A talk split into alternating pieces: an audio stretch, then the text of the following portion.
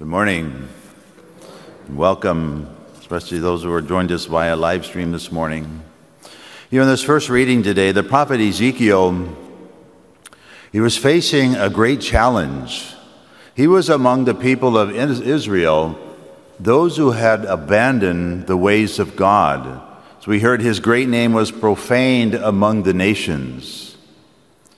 So they had profaned the name of the Lord through their idolatry and through the many injustices that were committed against one another. So remember, these Israelites, they are God's chosen people.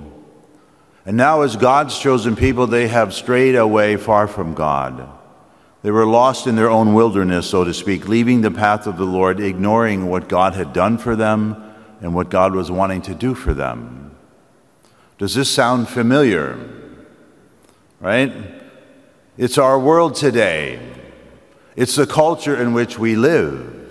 This is our society today. How far we have strayed from God, wandered far away from His ways, from His mercy, far away from His love and His protection.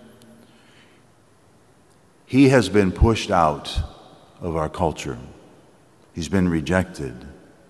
And I think we as a nation, by our words and actions, have been increasingly asking God to leave us alone so that we can go our own way and do our own thing.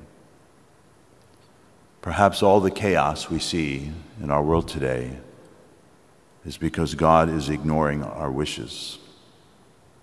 Without the presence of God, chaos takes over, division becomes prominent, and God is silenced.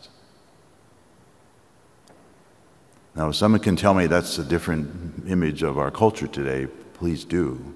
But certainly that's what I see, that's what I hear, that's what I read. Yet, in the midst of this bleak scenario, God gives Ezekiel a message of hope. God will transform the hearts and spirits of his people. It will be God who takes the initiative, not the prophet, but God will use the prophet to proclaim this message of hope. Through the words of the prophet, God will prove, as we heard, prove his holiness. He will sprinkle clean water upon them to cleanse them from all their impurities. From all their idols, he will cleanse them. Would that be great if he did that in this world, in this country today? He will give them a new heart and a place in them a new spirit taking from them their stony hearts. He will put his spirit within them and make and, and, and give them a life of abundance.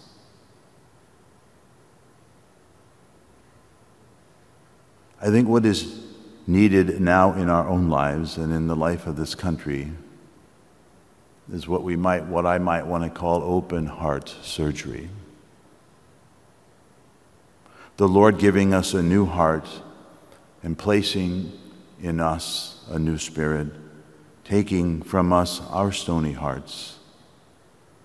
We all have them in some way, if we're honest with ourselves. Yes, Jesus gave us a new heart and a new spirit when he poured out his spirit upon us in baptism. But he's always seeking to renew and to recreate us, just as during the time of Ezekiel. But we all still have heart problems and need to seek out, seek out the heart doctor, who is Jesus. I remember a year, probably a year and a half ago, when all the bishops of the U.S. were on a retreat at Mundelein Seminary. It was at the Holy Father's request after the big scandal. Our retreat master was Father Cantalamessa. Is a preacher of the papal household, and he posed this question for us to reflect upon. I think it's a good question for everyone today. But it was, he asked us to reflect upon this question Where, where is my heart directed?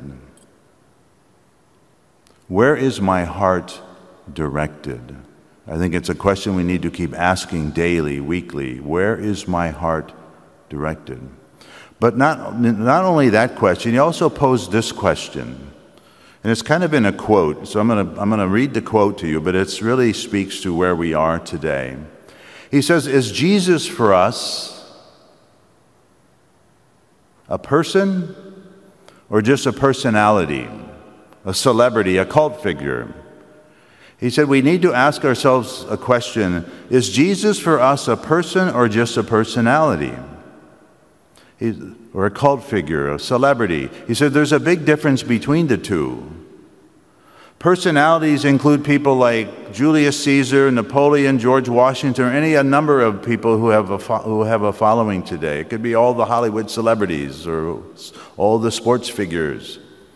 He said a personality is someone whose name is on everyone's tongue. Someone you can freely write about or talk about, but not someone you can talk to or speak with. By way of contrast, a person is someone you can talk and speak to. He said, unfortunately, the vast majority of Christians, for them, Jesus is a personality and not a person. He's a part of a set of dogmas, doctrines, or heresies. He is one whose memory we celebrate in the liturgy, proclaiming the Eucharist as his real presence.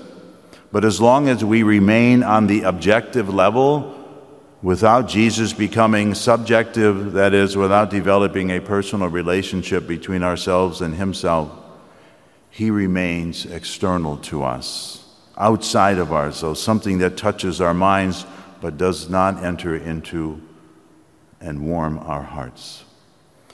And despite everything, there He remains, a remnant of the past because we instinctively place 20 centuries between ourselves and Him. It's the end of the quote.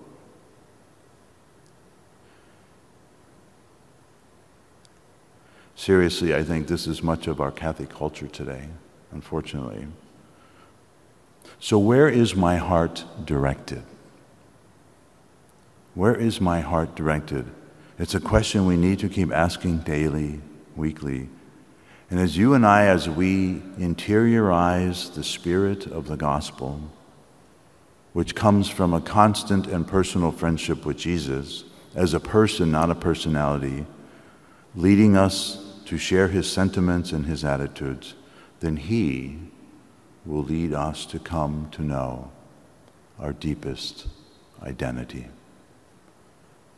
So, friends, as perhaps as we approach this altar today to receive the very food that sustains us, we might give Jesus permission to do open heart surgery on each one of us, giving us a new heart, a new spirit, taking from us our stony hearts, giving us natural hearts to love as He does, to show mercy as He does, and to direct our hearts totally to Him because in doing so, Jesus will not remain a remnant of the past, 20 centuries placed between ourselves and Him.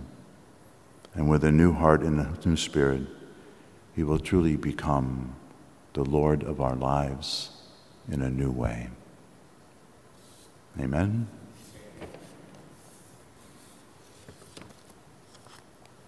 Open heart surgery, here it comes.